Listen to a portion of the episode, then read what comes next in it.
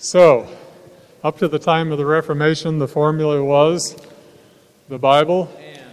Okay, the Bible and uh, the natural world, reason, tradition, uh, et cetera, et cetera, et cetera.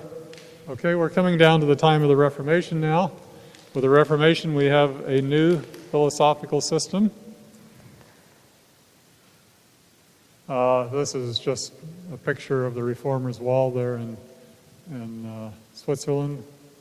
Uh, the Reformation, their specific intent was re- to return to the Bible as the foundation of all human disciplines.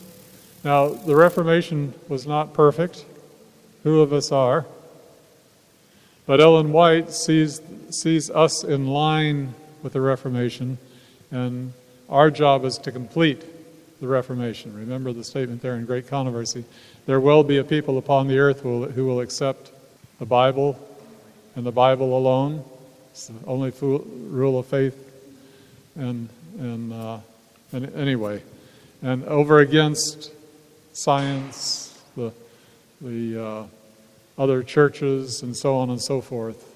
We will stand out, accepting the Bible alone. Okay, so sola scriptura, affirm the foundational role, and something's happened to my slide there. So sola scriptura was their basic mantra. Instead of the Bible and, it's the Bible alone. Now, what did, what did that mean? Okay, the biblical, the worldview, the philosophy must come from where? Okay, Scripture alone. Not from Aristotle, not from Plato, not from Kant, not from Descartes. Uh, it must come from Scripture alone. Method for the study of Scripture must arise out of Scripture itself. Remember, method for the study of Scripture with Plato, with, with uh, Origen came from Plato. Method for the study of Scripture for uh, Aquinas came from Aristotle. Okay, so they said method for the study of Scripture must come from Scripture itself. Otherwise, we are imposing an external philosophical system on Scripture. And Scripture must be its own interpreter.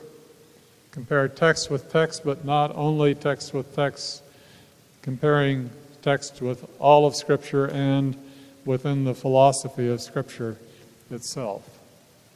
So he didn't deny that God could speak through other channels. Uh, so God could indeed speak through Pope, church councils, church history, through the natural world, et cetera, et cetera. But Scripture provided what? Only foundation.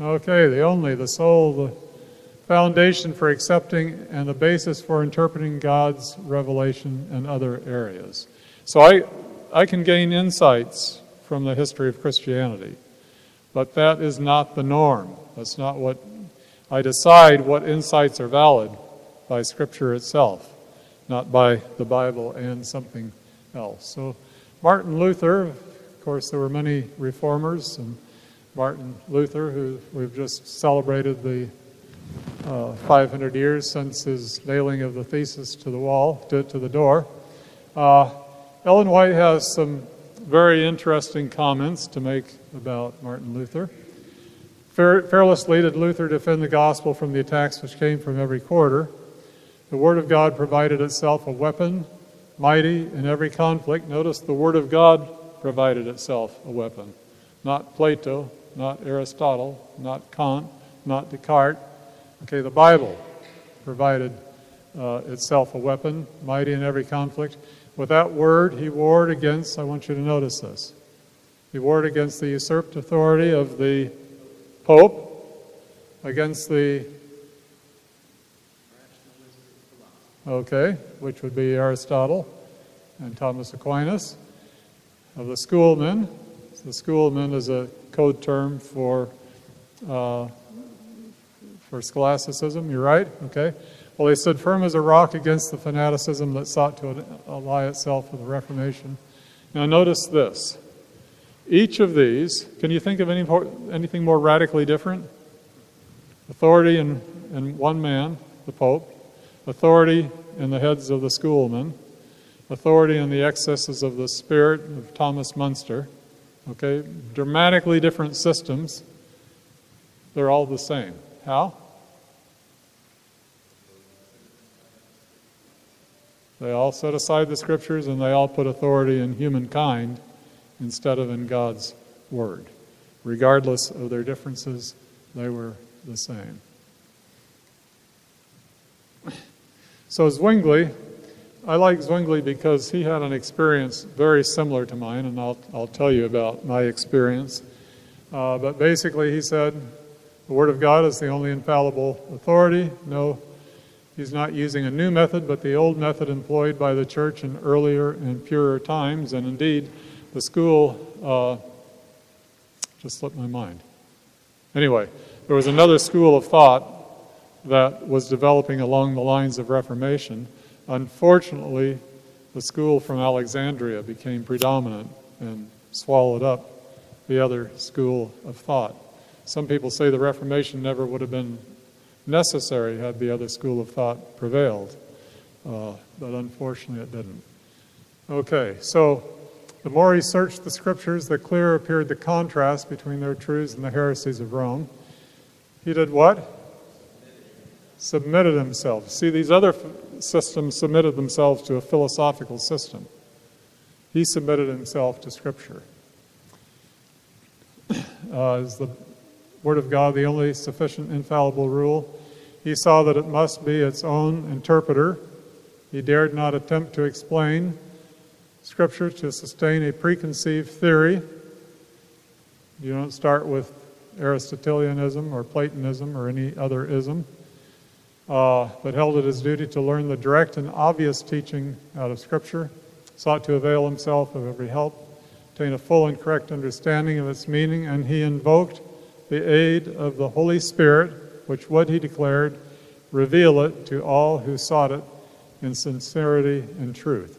Now, in, in fairness, Thomas Aquinas also invoked the aid of the Holy Spirit. But nonetheless, he was still doing that synthesis instead of relying on Scripture and the power of the Holy Spirit for his theology. Okay, so didn't accept the preconceived ideas, invoked the aid of the Holy Spirit, who would reveal it to all who sought it in sincerity and truth. So, so how is it that we understand Scripture?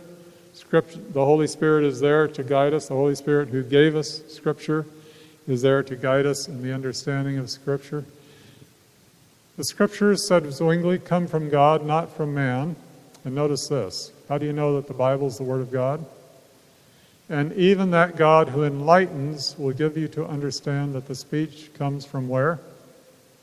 From God.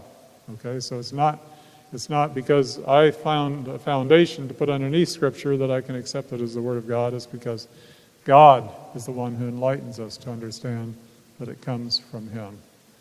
Uh, so it goes on, the self loses itself, it forfeits itself. Uh, then move, moving down halfway, I began to give myself wholly up to the Holy Scriptures, philosophy and theology, scholastic, by the way, that's Ellen White's parenthesis, would always suggest quarrels to me. At last I came to this, I thought, you must let all that lie and learn the meaning of God purely out of His own simple word. Then I began to ask God for His light, and the Scriptures began to be much easier for me. Now, I had an experience very similar to that.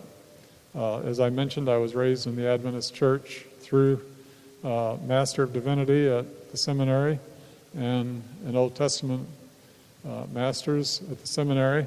I was working at Biblical Research. I was in contact with theo- theologians all over the world. Uh, and nonetheless, I was using a humanistic system rather than a biblical system. So I wrote a paper on the history of method of theology. Some of that, the materials we've been dealing with, came from that. Uh, and it was an individual project with my professor.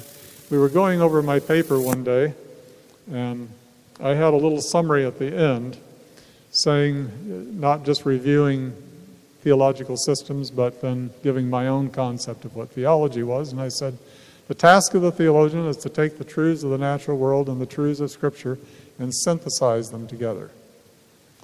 And my professor, uh, I considered him kind of a guru. His, his specialty was nineteenth century uh, religion in America, so it kind of fit with, you know, the period in which our church arose. And he had a beard, and occasionally you would see a smile come behind his beard and then a little twinkle in his eye. And when, when you saw that, you knew a gem of truth was coming. So I saw the smile, I saw the twinkle in his eye, I knew a gem of truth was coming. He leaned back in his chair a little bit, and he said, "Ed, you're a good scholastic theologian." Now, with a feather, he could have knocked me off my chair. I, he could have told me that I had st- stage four cancer. "Ed, you're a scholastic theologian." Now, like I said, I, I was very bashful back in those days. I didn't answer him. I didn't say a word. But he leaned back further in his chair and he said, "Ed, I'm sorry, but that's the way it is." It took me nine months to get over that, because I had been taught to think from a humanistic perspective. You know, didn't Ellen White say higher than the highest human thought can can reach? And uh, didn't uh, Isaiah one eighteen say, "Come, let us reason together"? And didn't Ellen White say that faith is based upon evidence? And so I thought that from Scripture and Ellen White, I had developed my system of thought. And so I was struggling. And besides that, God has God has given us freedom. And so I went back and I had to I, I studied those passages. One of my professors told me that Hebrews eleven one says that faith is based upon evidence. Um, so I went to Hebrews eleven one, you know, and I checked it out. You know, I had to read Hebrews eleven twenty times. Before suddenly it dawned on me that it does not say faith is based upon evidence. You're exactly right. Faith is evidence. See, I'd been building a whole theological system based on that interpretation of Scripture. Uh, Isaiah one eighteen, it doesn't say, "Come, let us reason together." The passage starts out, "You've sinned." And Israel says, "No." I mean, they're arguing with God. "We haven't sinned." And God says, "Yes, you have." And they say, "No, we haven't sinned." "Well, you know, what, what are you thinking? We haven't sinned." And then finally God says, "You think you're going to come and argue with me? You know what? I'm going to do something totally unreasonable. Though your sins be as scarlet, I will make them white as snow." So what I had interpreted as a, a totally rationalistic in interpretation, the passage itself was the exact opposite. Uh, Isaiah chapter forty, which I think we had might have had a few passages from there. You know, do, do we think we're going to bring God into judgment? In fact, "Stand up like a man." You know, bring God in. You think you're going to bring God into judgment? Uh, account for yourself. So it, it's really kind of... Um, Well, what's the right word? Anyway, its intention is not to say, "Come, let us reason together." It's it's kind of pushing fun at those who think they're going to come and reason and bring God into judgment. Uh, the passage in, in Ellen White where she says it's based on reason. She says it's based on reason, but not on demonstration. So automatically she makes a difference there. And then she goes on and tells us how it's based on reason. She says there's mystery in God, mystery in God, and since there's God is beyond our reason, there's mystery in God. And those who accept the God that is mysterious, the mystery in God, I mean, you would expect God. If God is really God, there would be parts of him that are mysterious, right? And so that brings us more faith to see who God really is. Whereas those who come with doubt, the mystery will only increase their doubt. And then she says there's also mystery in Scripture. So she's not talking about a rationalistic, scientific kind of a system. She's talking about, you know, the power in Scripture itself that we uh, open our lives to receive and to transform our lives. So anyway, I had to go through all of those and, and more, and, and studied it and studied it and studied it. And like I said, I, I couldn't just read it once because I had been taught to read it in one way, and I, it was hard to see another way. And so I had to put it in this context. I had to put a number of passages together to see what they're saying. And we'll, we'll read some of these passages a little bit later about faith and, and reason and so on and so forth. And so gradually over the period of that nine months, and fortunately at the same time, not only was I going to Catholic University, I had a project at uh, Biblical Research which involved studying Ellen White in this specific area. So I eventually developed three file drawer fulls of material uh, from Ellen White. So I, I had the benefit of that along with my study. So my professor said I was a good scholastic theologian. Okay, so remember uh, for the early church in the mid, Middle Ages, you start with the concept of reality. You either impose that on Scripture or you argue directly from that concept of reality to who God is. The Reformation has a totally different system. If you want to know God, where do you start? You must rely on God's self-revelation. So here God is revealing himself to the student of Scripture. Because the student of Scripture has God's Word, the worldview that comes out of Scripture, he can understand both the tree and the flower that's wilted. This morning we were trying to understand the flower that was wilted. Because of God's Word, we can understand that. It gives us a lens for understanding that. And we can also talk about God because God has revealed himself to us. Okay, so five years from now, are you going to remember those two words? The Bible and the Bible alone, okay? Remember that five years from now, ten years from now, twenty years from now.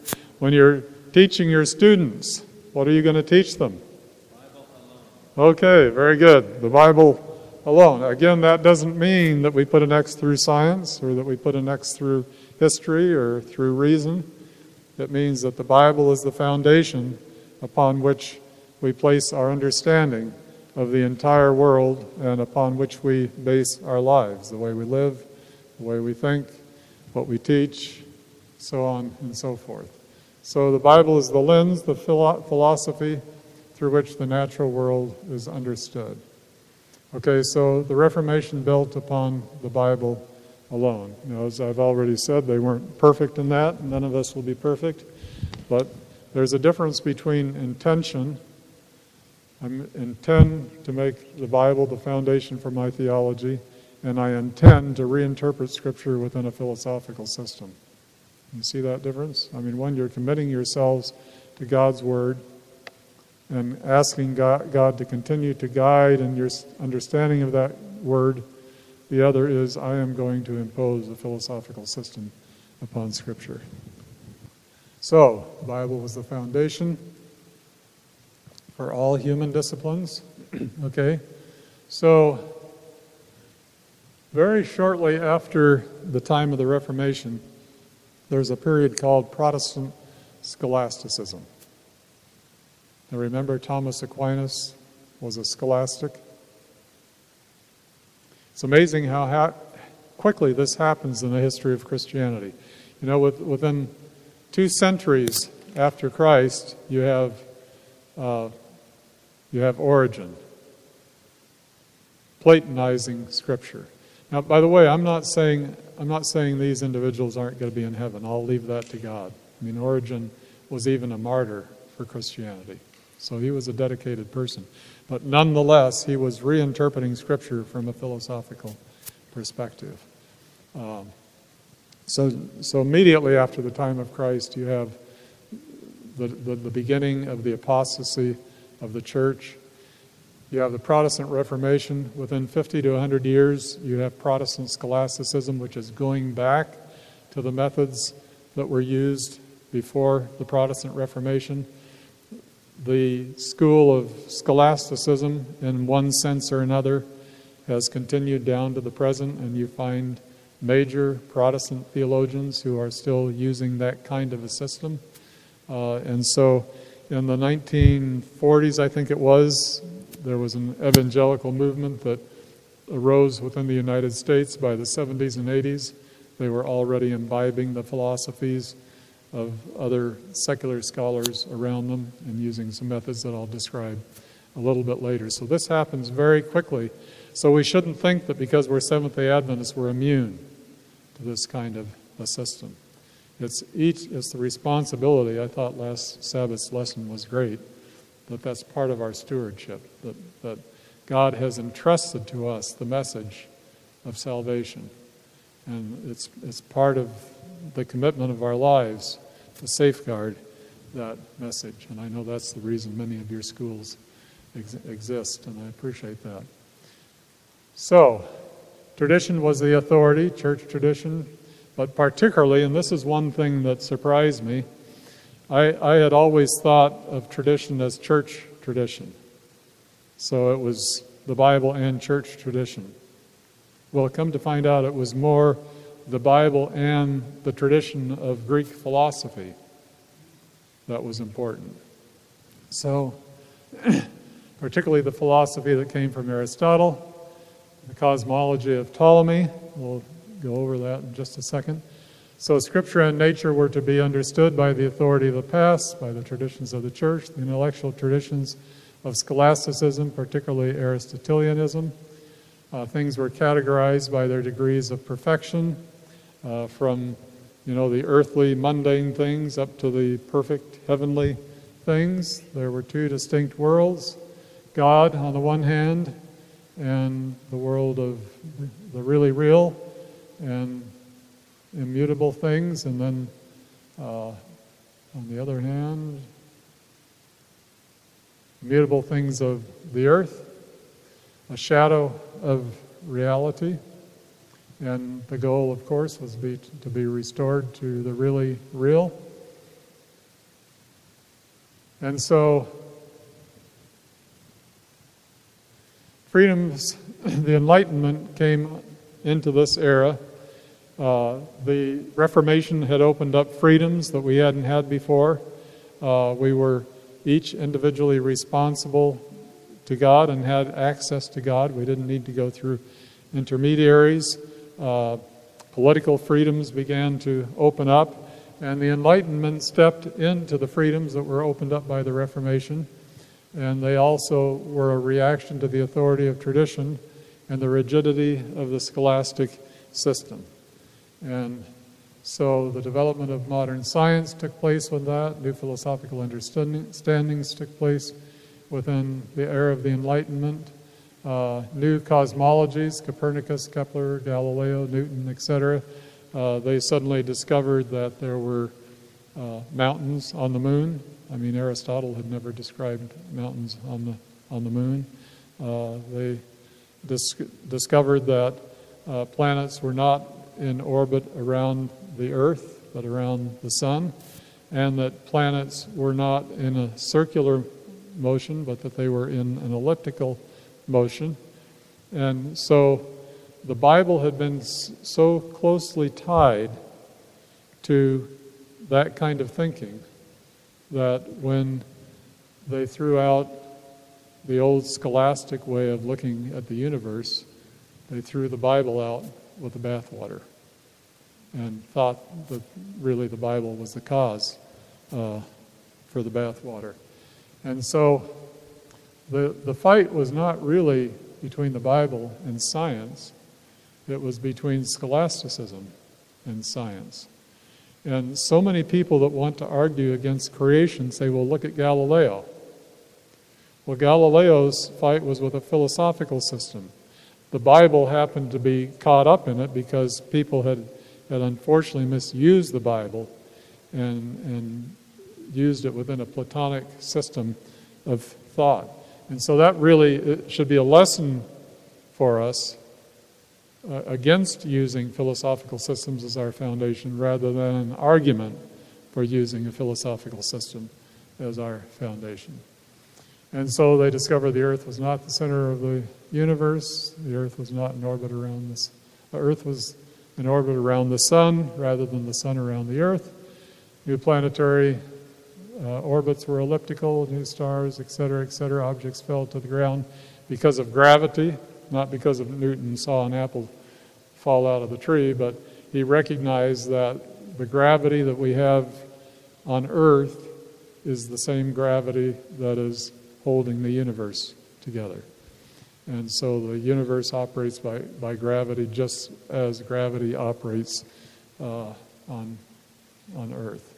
Planets remained in orbit by the same laws that caused rocks to fall to the ground, the same laws that applied on Earth applied in the heavens.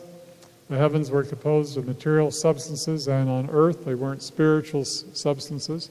See, the reason they said that the planets were in a circular orbit instead of uh, an elliptical orbit was because a circle is perfect, and perfect is divinity, and the planets were divinities. So they had to be in a, in a circular motion. They couldn't be in any other kind of motion.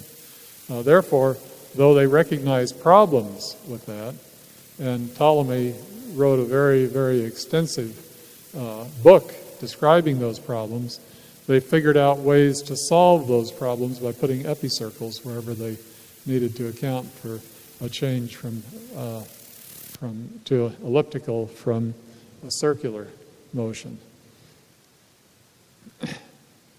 So the dichotomy uh, between heaven and earth was broken.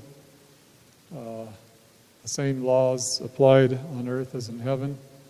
And so the absolute authority of Aristotelian tradition and its attending scholasticism was called into question. So the scholastic synthesis, the integration model, was rendered apart by scholastic, uh, by the era of the Enlightenment. And the Bible became, um, it had a new veil, new philosophical systems were placed upon Scripture. So science was now autonomous not only from human tradition but also from biblical guidance. Uh, so Francis Bacon, for example, one of the first considered by some to be the father of the scientific method, said that it's, it is empiricism alone, it's science alone. Uh, René Descartes, uh, he was concerned about the skepticism that arose because what happened here, we had a very, very mature philosophical systems that gave us truth for almost two millennia, in fact, more than two millennia. And now all of a sudden those systems fell apart. Uh, and just to back up a little bit, before Plato, Socrates, and Aristotle, there were the the uh, the Socratic, or rather the Sorry, it slipped my mind. The philosophers before them did not believe that there was certain knowledge. And so Plato, Aristotle, and so on came along to prove that there was certain knowledge, and that worked for two thousand years. Then when that fell apart, then people became, became skeptical about the possibility of certain knowledge. And so Descartes was concerned that they were skeptical about whether there could be certain knowledge or not, so he wanted to prove that there could be certain knowledge. Uh, so he systematically doubted everything. So he came along and he said, uh, I don't know, that tree out there, maybe that's just my imagination that's creating that, that tree. I don't know whether you exist or not. I mean, maybe my mind is just Maybe, maybe I, I think you exist, but you don't really exist. I don't know whether I exist. I don't know whether my mind exists. Ah, but now wait a minute. I'm doubting. I can't deny that I'm a doubting self. Therefore I exist. Now they've reformulated that, I think, therefore I exist. But originally it was, I doubt until I can doubt now mo- no more. And the fact that I can doubt now more, I now have a rock-solid foundation for my faith. By the way, sometime get a hold of the index to Ellen G. White's writings and read what she says about doubt. And see what Scripture says about doubt. I mean, I just attended a lecture at one of our universities where, in fact, it was a whole weekend devoted to doubt and how the power of doubt, and, and not not the negative power of doubt, the, the positive power of doubt. It gives us a ba- basis to start thinking from. Uh, if we doubt, in fact, we have to doubt if we're going to have faith. Um, so doubt has has virtually taken over education. You know, most education uses doubt as kind of a starting point, and it's the task of the teacher to take the student out of doubt and to, quotes, knowledge. Okay, so anyway, he systematically d- doubted until he could doubt no more. That gave him the certainty of his self-awareness. I doubt, therefore I am. Um, so, for Descartes, analytic reason alone, notice alone, not and the Bible or anything like that, alone, as contrasted with reason that was guided by the Bible, was the basis for understanding the natural world. Human reason was enthroned as supreme authority. Uh, so the authority of Scripture was replaced by the authority of human reason. By the way, that's a rationalistic philo- argument, just to tag things for you to, to help you understand. He's starting with reason alone as opposed to an empirical argument that starts with science al- alone. Uh, so the universe was understood mechanistically rather than sustained by God, whereas Luther's foundational certainty was in his faith in God's revelation in the Bible. Descartes' foundational certainty was his faith in the procedural clarities of mathematical reasoning applied to the thinking self. And I won't take the time to go through all of that. So mankind was now free. Now notice this. Remember the, the Reformation opened up some freedoms for us. Now mankind was free not only from the dictates of the natural world. No longer were we dominated by this external world of reality that we had with Plato and Aristotle. Uh, but also from tradition, from the church, the king, and specifically from Scripture. And so now we had come of age. We no longer needed God looking over our shoulder, telling us how to live or what to do. We can now determine that on our own. So John Locke, ideas are not innate. The mind is a blank slate to be written upon by our experience. Experience alone, I'm just going through very quickly other philosophical systems so you see some of the breadth. Experience alone, not intuition, not reason, not Scripture. It's the foundation for understanding. Uh, when you have a new epistemology, what do you have? That's right, a new view of God. Okay, so within this context, Uh, deism arose. Uh, the divine architect, God was the divine architect who set the universe in motion, but not the man of Calvary. Not active in history, not the man of the Exodus. Nor will he become again, coming again in the second coming. Uh, the universe was to be explained on mechanical and mathematical principles, observation and analysis, not scholastic ideas, not divine revelation, or God's action. So, for deism, God was active in the design and creation of the universe. God's revelation is universal in nature. Can, let me I'll pause for just a moment for you to capture that. God's revelation is universal in nature. Remember, we started out about asking what you can know about God in the natural world? It's because most theologies, in one sense or another, are built on a natural theology. And deism was totally built upon a natural theology. God's revelation is universal in nature.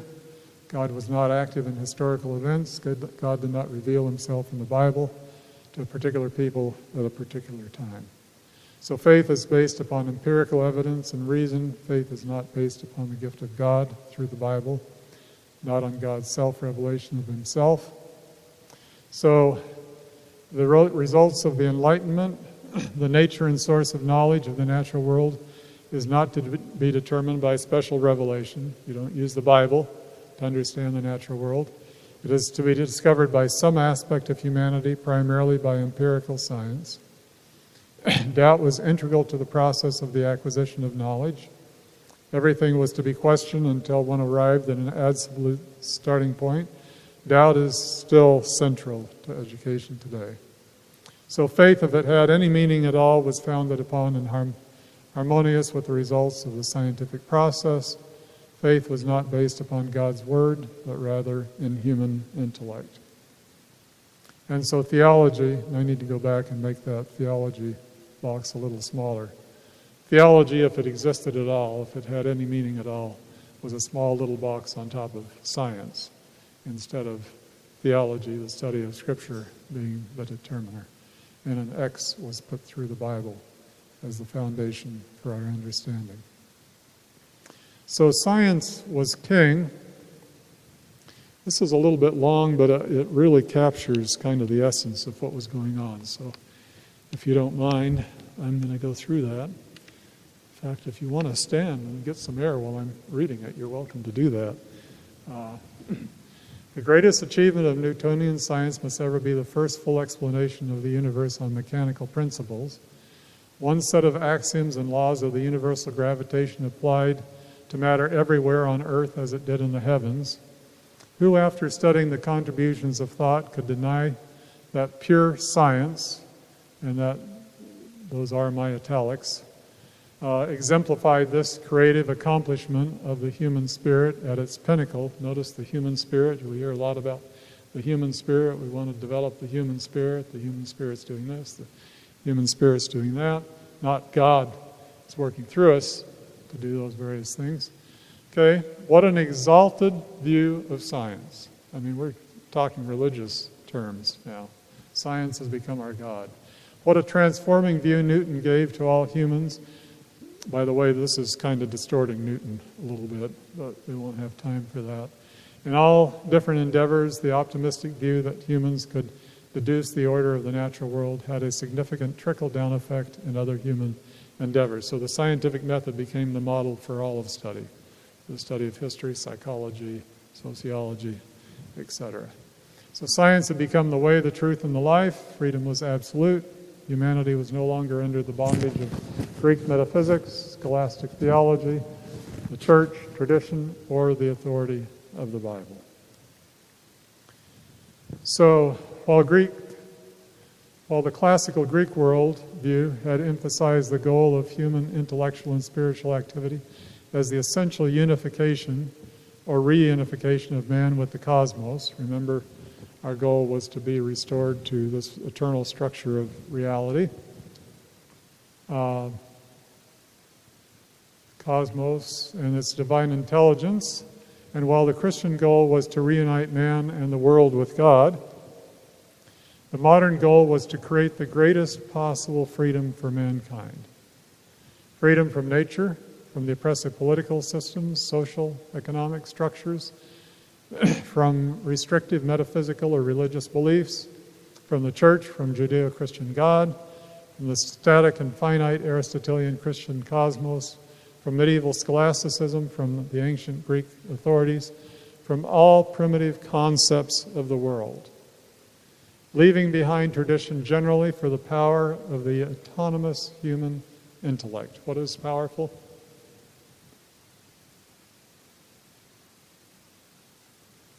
I know we're going through a lot of stuff, but it's important to get this.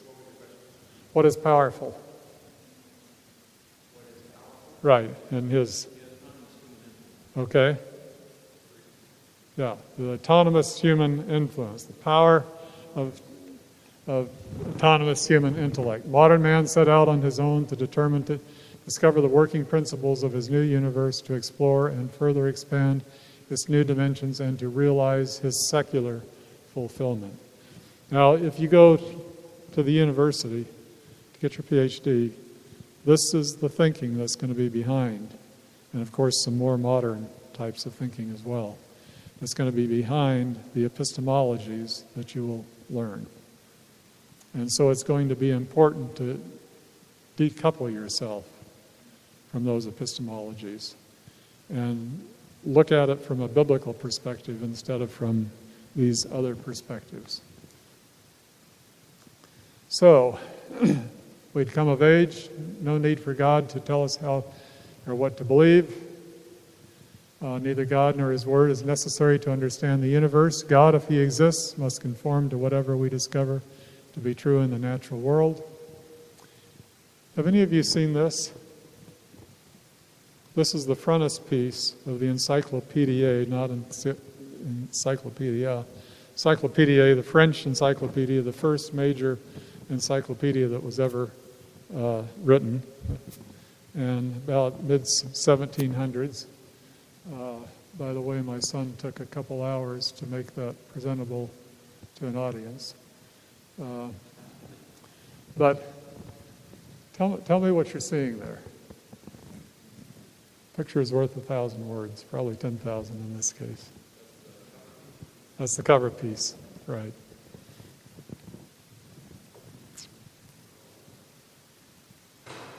Yeah, most of them.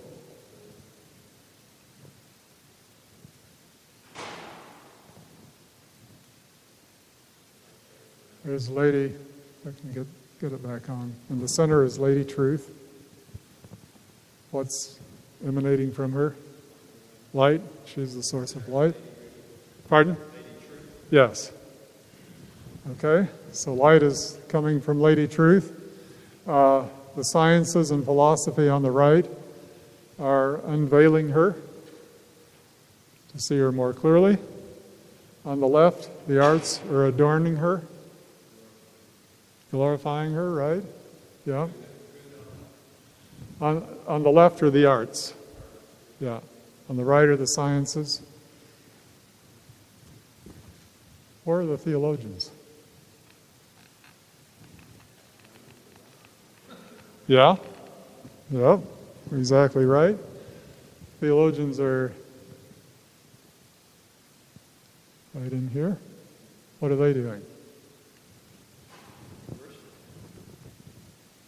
Kind of. They do have some kind of an altar of incense of some sort, or, right? Maybe the sacraments or whatever. Yeah, they're in darkness. They aren't in line of sight to the light. They're looking up, looking for light, but there is no light coming from God. And since they aren't in direct line of sight with Lady Truth, they're in darkness.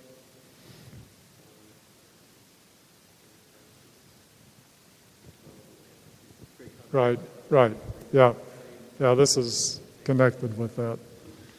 Uh, right.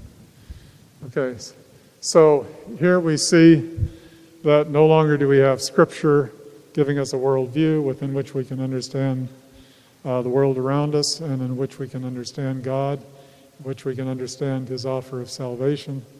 It's rather humankind through the sciences and the arts that we will create our society, and that will be our Savior instead of God being our Savior. It'll be our basis of understanding the world rather than God being the basis of understanding the world.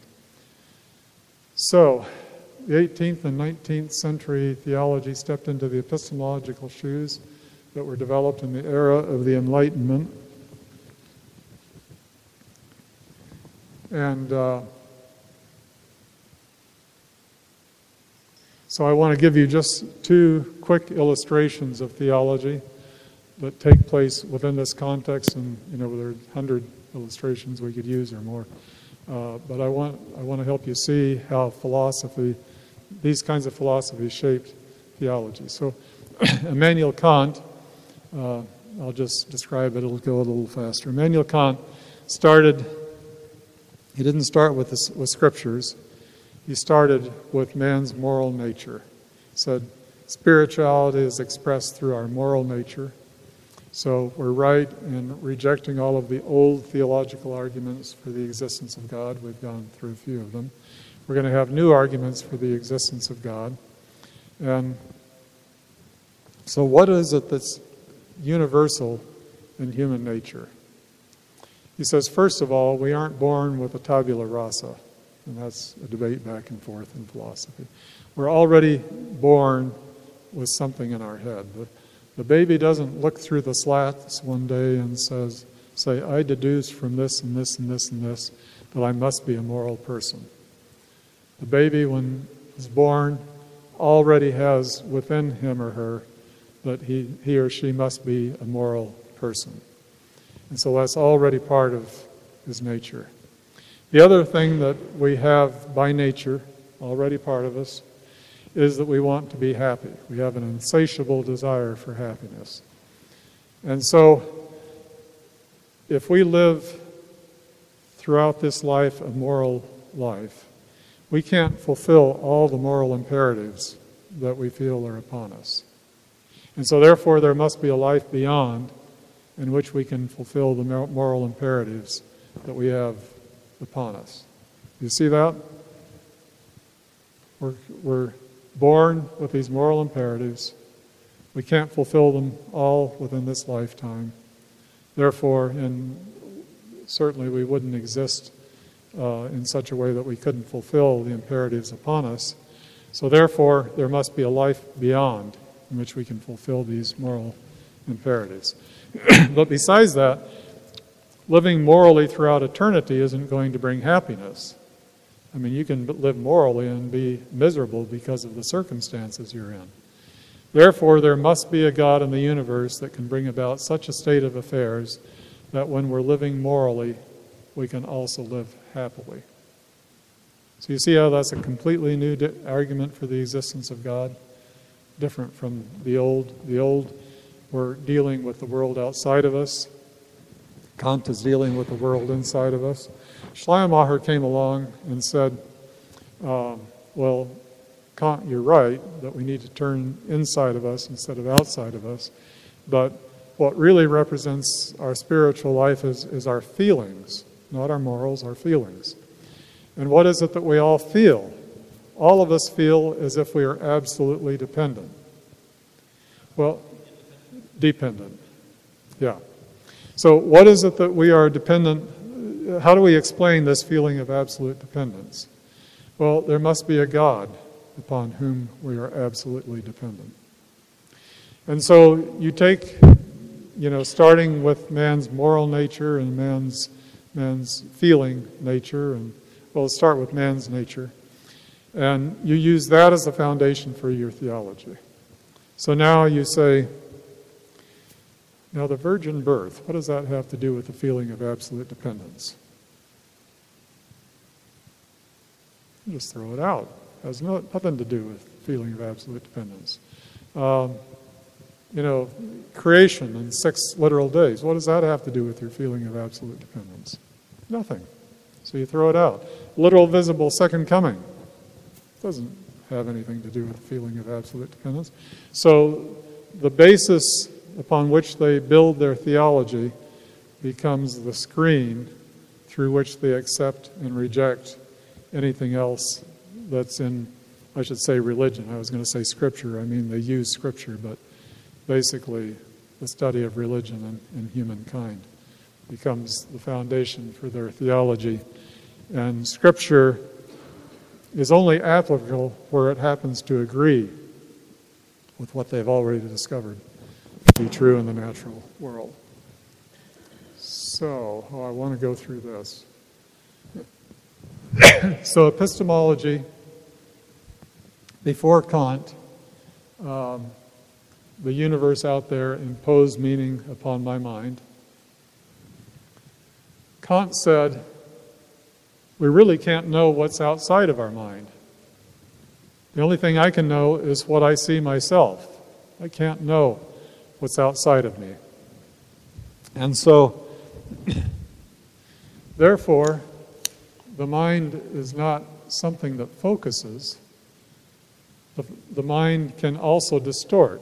Now, a, a lens can focus, but it can also distort, right? You know, you see these pictures of buildings that just go on and on and on up. The, the lens has distorted the picture.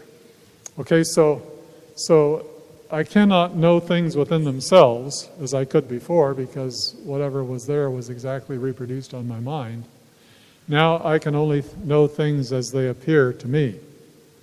And so truth is relative to me. So the mind is the lens, the camera, which determines what is seen as reality.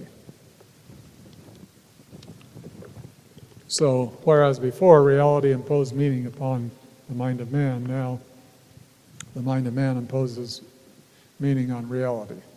And so world, philosophy turned to the world of interiority, the world inside of us, instead of the world outside.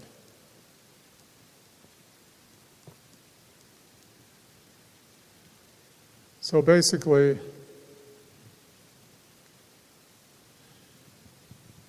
if you want to build any kind of theology at all, you have to start with all of the human disciplines, and they provide the foundation upon which your theology can rightfully stand. So the new paradigm was a switch from the object. By the way, this is called switch from the object to the subject, any of you in philosophy. So it's the new paradigm was a switch from the object, the world outside of humanity, to the subject, the world inside of mankind.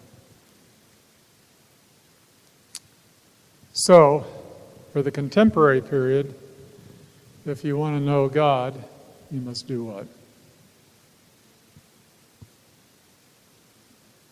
You look at man. Look in the mirror, see a reflection of yourself, label it God.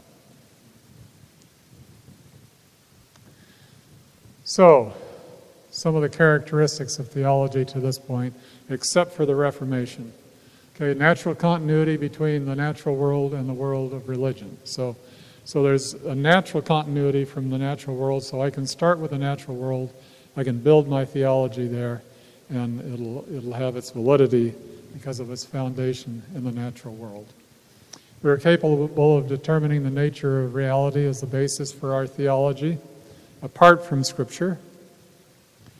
Criteria other than Scripture form the foundation for theology and our understanding of the natural world.